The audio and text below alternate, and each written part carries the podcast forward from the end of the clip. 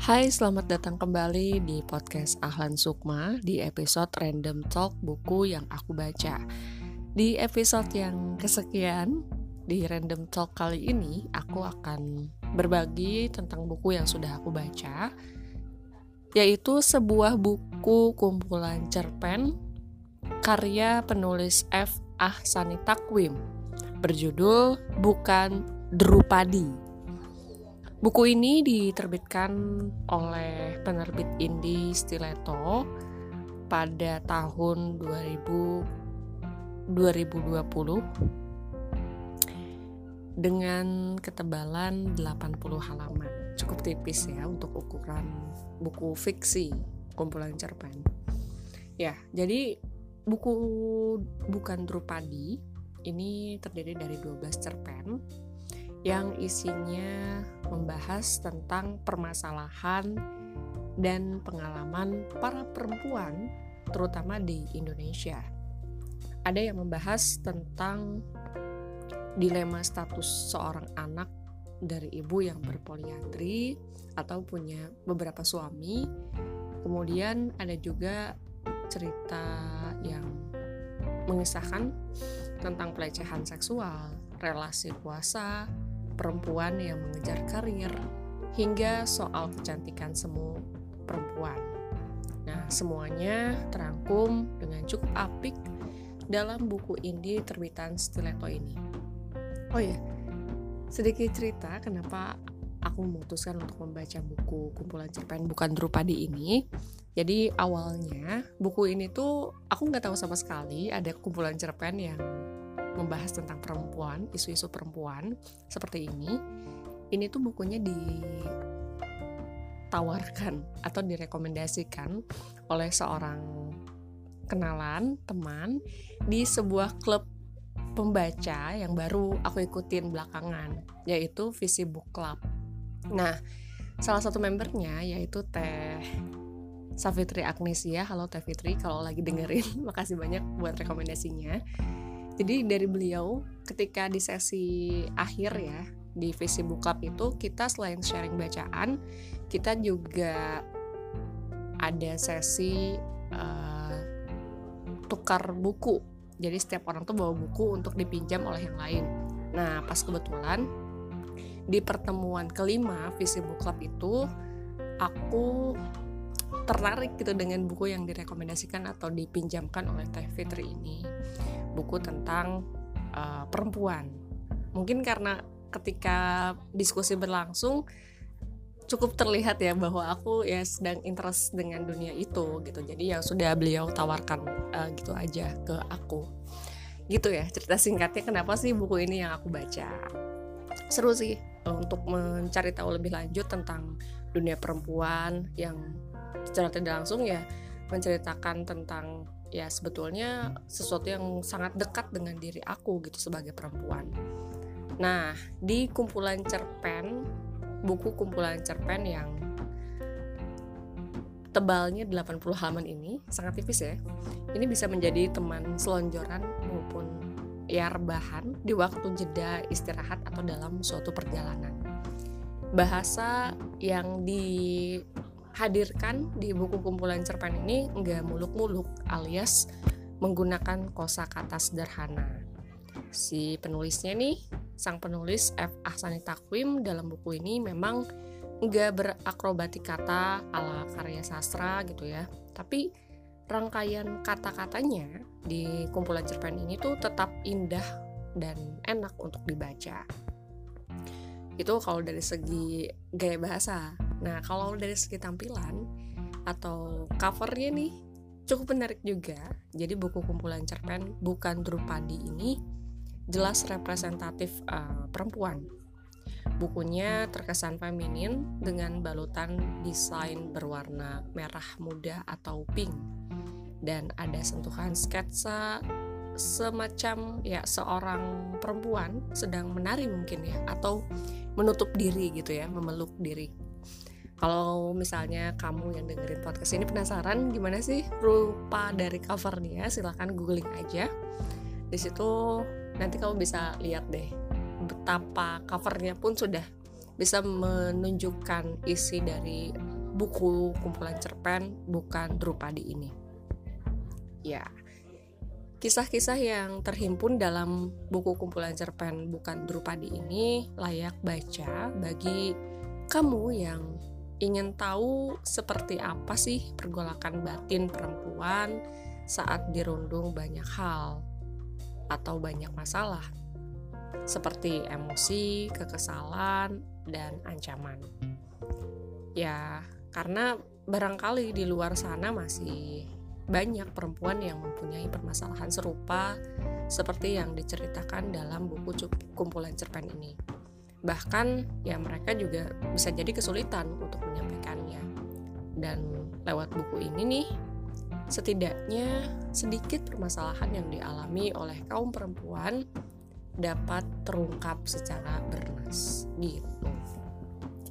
Ya, ketika baca ini banyak cerpen-cerpen yang buat aku tuh nggak biasa karena sebelumnya aku lebih um, sering membaca cerpen yang mengangkat isu-isu sosial seperti karya Ahmad Tohari atau siapa ya? Ya yang sejauh ini lebih uh, sering sih itu ya karya-karya beliau. Nah untuk cerpen yang ber ber apa ya? Berkutat tentang isu perempuan ini bisa dibilang mungkin pertama ya aku lupa. Pertama kali menemukan ada buku kumpulan cerpen uh, ini gitu bukan Drupadi dan dari 12 cerpen di buku ini yang menarik sebetulnya banyak ya. Dari yang awal pun sebetulnya sudah menarik gitu.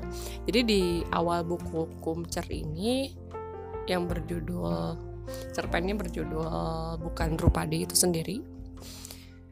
Menceritakan tentang seorang anak yang dilematis gitu.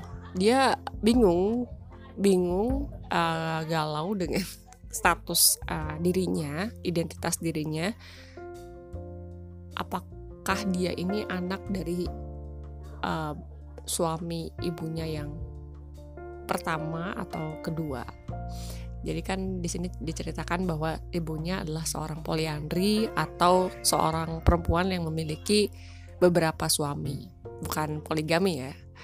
Nah, ini isu ini memang jarang menurut aku dibahas dalam suatu cerpen atau cerita, jarang diangkat. Dan ini diangkat uh, dari sudut pandang seorang anak yang berasal dari ibu yang berpoliandri gitu ya memang selama ini mungkin yang sering diuliknya adalah tentang gimana sih perempuan yang melakukan poliandrinya atau mungkin suami yang berpoligami. Tapi di sini yang diambil adalah sudut pandang si anaknya itu sendiri. Ya pasti bingung dong. Ini sebetulnya kalau misalnya ada istri yang berpoliandri, nanti anaknya anak siapa gitu kan?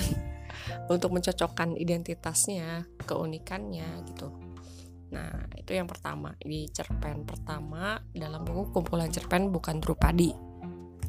Selain bukan Drupadi, cerpen lainnya yang menarik adalah tentang perempuan yang menjadi seorang sales, kemudian uh, didekati oleh kliennya. Ini ada dalam cerpen berjudul Burgundi.